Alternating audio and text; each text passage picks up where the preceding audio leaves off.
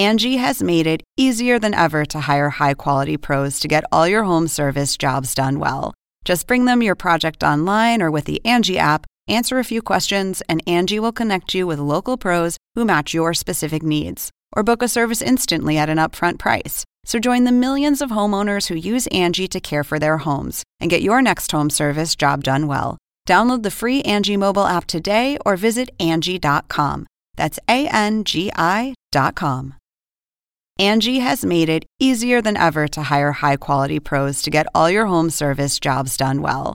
Just bring them your project online or with the Angie app, answer a few questions, and Angie will connect you with local pros who match your specific needs. Or book a service instantly at an upfront price. So join the millions of homeowners who use Angie to care for their homes and get your next home service job done well. Download the free Angie mobile app today or visit Angie.com. That's A N G I.com. Welcome to The Point for March 5th. I'm Lauren Dezenski, co author of The Point. I'm here to cut through the political spin to bring you the news you need to know. Senator Elizabeth Warren has left the Democratic race for president.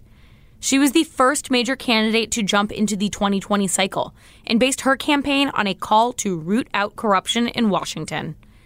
She was the last major female candidate left in this race, but experienced another round of underwhelming finishes in Super Tuesday states, including losing her home state of Massachusetts to both Joe Biden and Bernie Sanders. The next big question is whether she endorses and whom she decides to endorse. Warren, for now, said that decision is not happening today. She spoke to reporters in an emotional press conference outside of her house in Cambridge, flanked by her husband Bruce and dog Bailey, saying, Let's take a deep breath. We don't have to decide right now. Warren's path to the nomination had narrowed since the first round of voting in Iowa, where she placed third. In subsequent contests in New Hampshire and Nevada, she dropped down to fourth. In South Carolina, she came in a distant fifth place. Warren told reporters today that when she got into this race, there would be two lanes progressive and moderate. Now, those lanes are clearly occupied by Sanders and Biden, respectively, and there is no more room for her in this race. I personally want to highlight one thing Warren said about the role gender and sexism played in this campaign.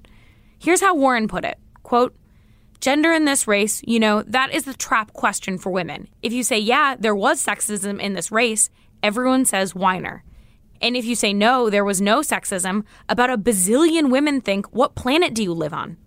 I promise you this. I'll have a lot more to say on that subject later on. End quote. Let's get to the point.